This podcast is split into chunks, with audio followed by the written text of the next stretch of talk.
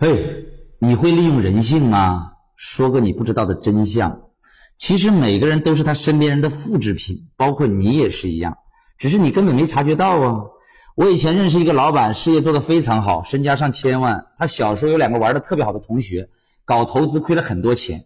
这个老板呢也很讲义气，就带着这两个同学一起混。结果几年之后，这个老板自己上千万的资产也混没了，公司也混倒闭了。然后呢，跟这两个同学一样，搞得负债累累。原本这个老板是好心好意想改变他两个同学，结果没想到的是，他反而被这两个同学给改变了。哼，这个世界你必须明白一件事儿：你随时随地都在被别人洗礼。你要做到的是不要被弱者洗，而是要被强者洗。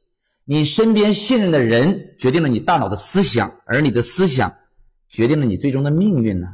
如果你身边的人有五个以上都是牛人，那你未来必然非富即贵。如果你身边的人有五个以上都是 low 货，那你未来必然被他们拖下水。话虽然难听，但这就是现实啊！你看古代的皇帝为啥都喜欢孤家寡人呢？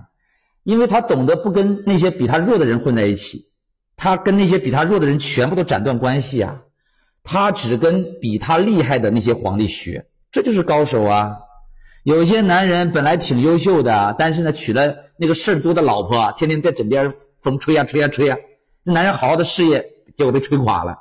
因为人的潜意识是可以被影响乃至被改变的，而这种影响和改变往往是自己察觉不到的。此时此刻说到凉茶，你会想到什么？说到手机，你又会想到什么？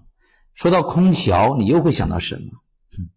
此时此刻说到人性，你会想到什么？说到短视频里面喜欢扔笔那小子，你又会想到什么？你你应该懂了吧？